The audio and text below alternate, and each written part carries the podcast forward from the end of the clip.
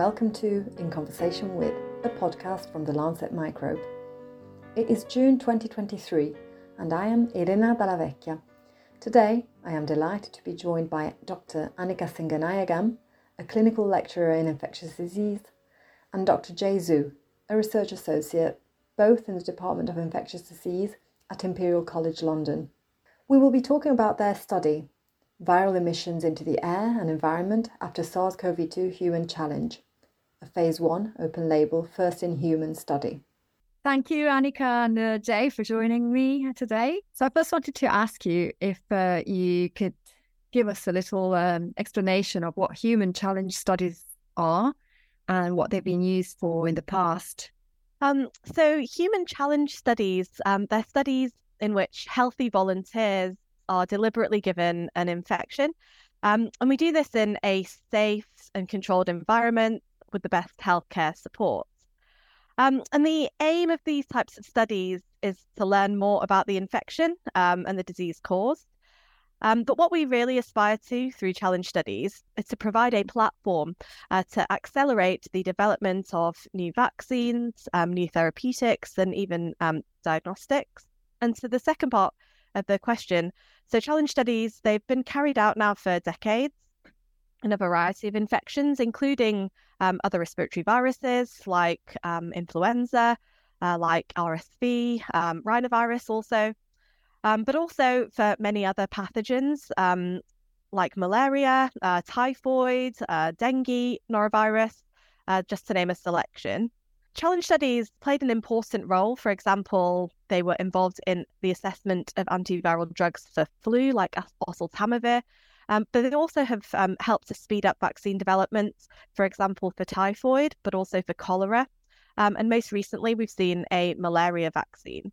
The interesting thing is that challenge studies, they're not normally undertaken during a pandemic. And um, this COVID challenge study, um, it was unique in that sense. So it was the first in the world to do that. Thank you, Annika. And so, what exactly prompted you and your colleagues to do this study with SARS CoV 2? Well, at the height of the COVID 19 pandemic, so back in 2020, the importance of challenge studies as part of the UK's um, pandemic response, the COVID pandemic response, uh, was recognised. Um, and it was recognised particularly that challenge studies could be valuable in helping us to speed up vaccine development, to try to more rapidly triage um, the best va- vaccine candidates that would then go forward into larger scale clinical trials. Um, and so setting up the study was then driven forward by a consortium of academics who work on challenge studies, um, industry partners, and also the Vaccines Task Force, which was part of the British government. Um, and so this first study that we report on in the paper um, here, it was a virus characterization, um, a dose finding study. So the purpose of the study really was to identify the minimum dose of virus that causes infection in more than 50% of people that we challenge. I think that human challenge challenge studies um, are important because they have advantages over field studies because you can perform the study with a level of control and a level of detail that it's really impossible to achieve in a field study. So, for example, we control the virus strain that we give, um, the exact dose of virus that we administer, and the route by which we inoculate people. And then we can perform intensive longitudinal sampling um, from the participants, and we do that from multiple sites. Um, and we can do it throughout the entire course of infection, right from that point that we know the virus enters the body. And that's important because we can then study those critical early time points after infection um, before people get their symptoms and know they're unwell. And that's really hard to capture um, through a real world study. And also, I mean, in in this paper, what we also report is um, that we performed measurements of virus that the participants emitted into the air and the environment, and we were able to do that also longitudinally. Um, and with a level of detail that's not been done before. And um, for me, that's exciting. Um, and I hope you'll agree you, when you read the paper, um, because it can provide us with unique insights about people's infectiousness, and about transmission. And these are areas that are not easily studied, um, but they have really important public health impact. So some listeners might, however, be concerned about the ethics of administering a pathogenic virus such as SARS-CoV-2 to healthy individuals who have no prior immunity acquired either by previous infection or by vaccination. Could you give us some information about the measures you took to minimize risk to participants and what sort of scrutiny you also received by ethics boards? Course, that's a really important question. So, the safety of participants is paramount in challenge studies. We have a whole range of safety measures that are in place to ensure that the study is um, carried out as safely as it can be. The protocol um, and the justification for the study, um, it was evaluated over several months by an independent specialist research ethics committee, and they were convened by the NHS's Health Research Authority. Um, and that committee were specially trained to work on considering the ethics of this particular study. And so that ethics committee, they carefully considered things like the purpose of the study, um, the balance of potential risk against um, the possible benefits, um, and they focus on ensuring that, where possible, that the risks that are identified are minimized. And um, also, really importantly, that um, participants can make, make their own free and fully informed choice about risk before they get involved in the trial. And this study in particular, it was undertaken by an expert team um, who have extensive experience in conducting respiratory virus human challenge studies. So um, we know that the participants were in the best hands. We also ensure, importantly, that only those who are in really excellent health um, who have therefore very low risk of severe illness with SARS CoV 2 are enrolled. Um, and we performed really detailed medical screening to ensure that. We also uh, used something called the Q COVID tool, which was developed during the pandemic. And we use that to provide a personalized estimated risk to that individual um, of getting more severe COVID 19. Um, and so once we had carefully selected volunteers and they had provided their informed consent, the study then took place in an inpatient quarantine unit. Um, and that was within an acute NHS hospital. And so, in that setup, there was very close monitoring of the volunteers that happened 24 hours a day um, by doctors and nurses who were on site. And because it was in an NHS hospital, we had immediate access to world class clinical care should it have been required.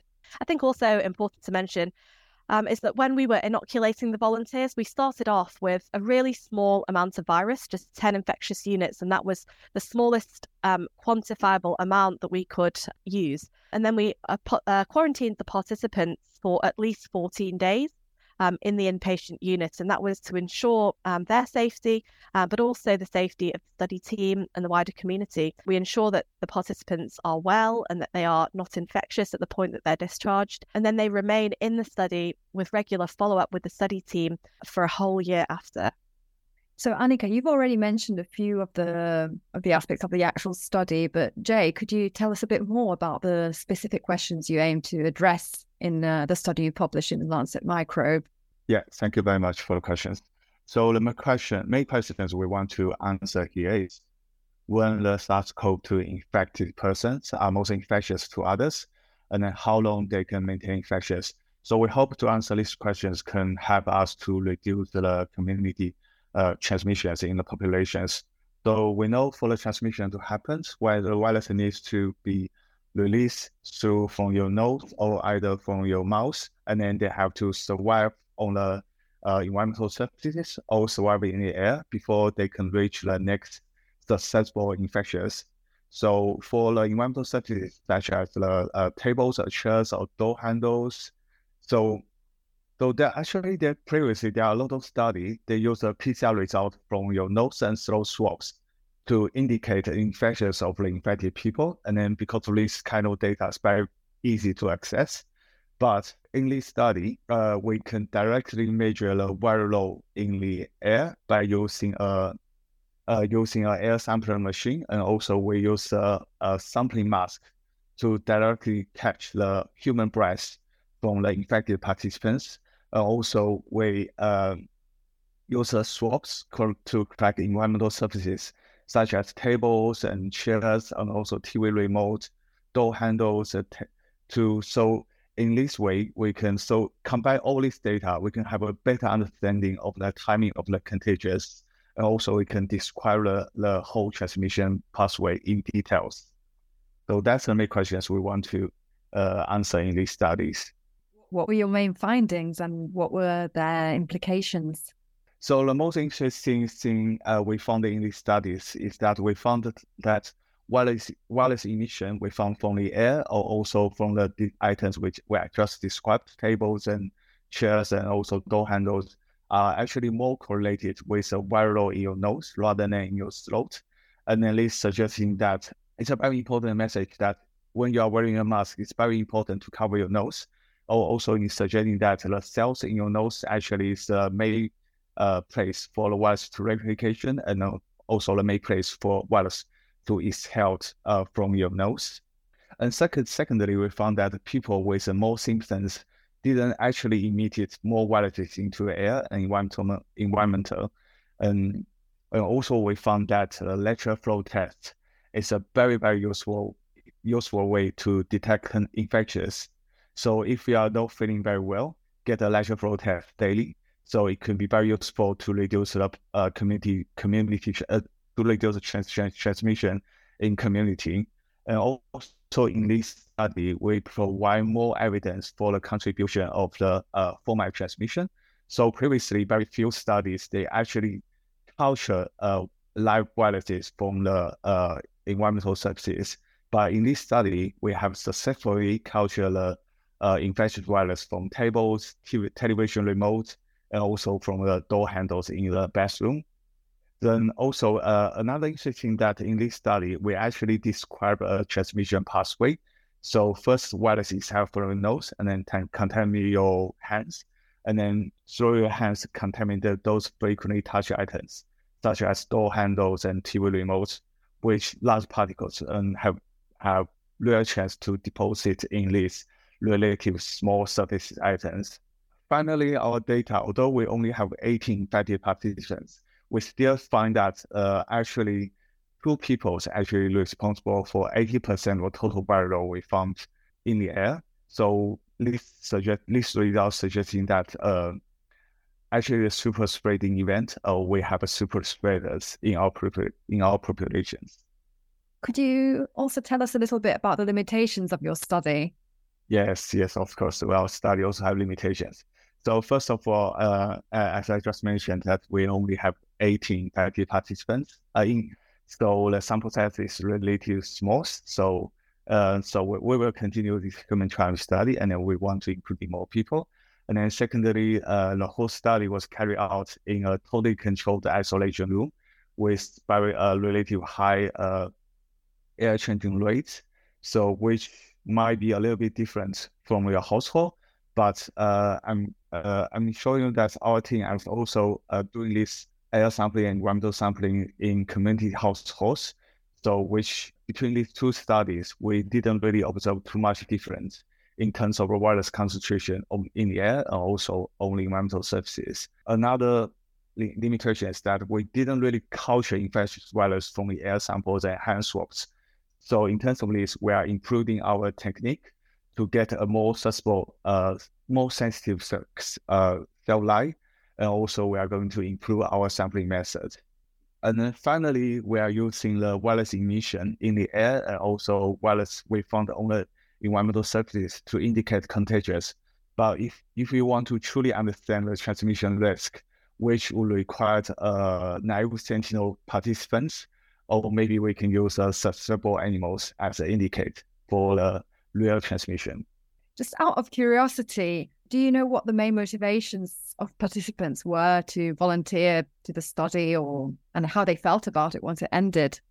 What we can tell you um, is that there was a lot of interest in the study. So, over 25,000 people registered their interest in the study. In the end, as Jay mentioned, just 36 volunteers um, took part. Um, and our experience from the study um, is that people took part because they wanted to help. They wanted to do something at that time that they considered useful. Um, and I think that we saw that extensively throughout the pandemic. So, for example, with people signing themselves up for COVID vaccine trials, for treatment trials as well. Um, I think people wanted to contribute to the medical effort. They saw research um, as a positive way forward to try to get us through the pandemic. But also, um, from my talking to participants, uh, a lot of people were just genuinely interested in the research as well. They're interested in how it's carried out um, and what we can find out um, that could then go on to help the health of other people. Thank you. That that is so interesting. I think. Finally, I just wanted to ask you what uh, the main open questions following your study are, and uh, what you're focusing your research on right now. From the from the perspective of the research that we describe in this paper, I think there's lots of really interesting open questions, um, and I think they have real public health importance. Um, so we we do know that the cu- currently available uh, COVID vaccines they're really great at preventing serious illness, but they have limited impact on infection and on transmission. And I'm interested in how we can go on to develop and hone the challenge model to be able to better test those vaccines of the future um, that are aiming to block transmission, such as the, me- the mucosal vaccines, for example. And in our paper, what we described was um, we saw a discordance sometimes between the amount of virus that a swab can pick up from your nose and throat, um, but then the actual amount of virus that you put out into the air um, that other people then can then be exposed to. For example, in our study, we had some volunteers who had lots of virus there when we swabbed their noses and throats, but actually they emitted very little virus into the air. So, what is going on there? Is there some aspect of their nasal immune response that's controlling that? And is there a way to understand and harness that? There's also a lot of other important questions that Human Challenge, I think, can uniquely help us to learn more about. Um, because of how controlled the study design is and how much um, detailed investigation you can do. Um, so, for example, as Jay touched on, why do some people seem to be more infectious than others?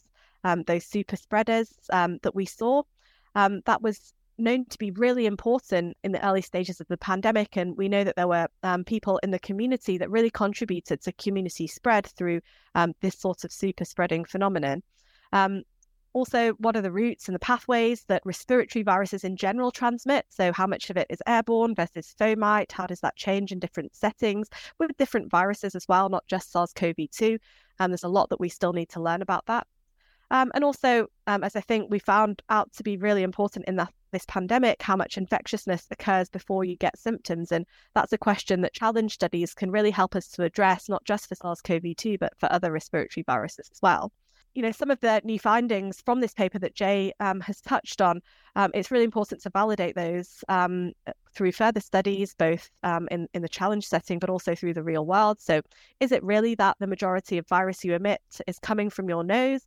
Um, and what we've also found was that the majority of the virus that you emit was occurring after you get um, those early symptoms, those sort of first symptoms. Um, because if that's the case, I think that's important because it means that we should be telling the general public that your mask should be covering your nose if you want to protect other people, um, and that you should take notes even of those um, minor early symptoms and you should go and get tested. And that I think is quite different to what the messaging was throughout the pandemic, where the focus really was on things like fever, cough, anosmia, um, and those symptoms, they're useful for diagnostic purposes, they're useful for a case definition, but they may be less useful when we're thinking about people's infectiousness. For the model itself, um, now nowadays almost everybody has some immunity to COVID, either through vaccination or through prior infection.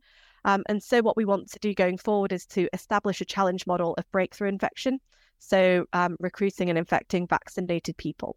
Um, and so we hope to then be able to go on to test those novel vaccines and boosters, for example, um, those that may be able to give a broader cross variant protection.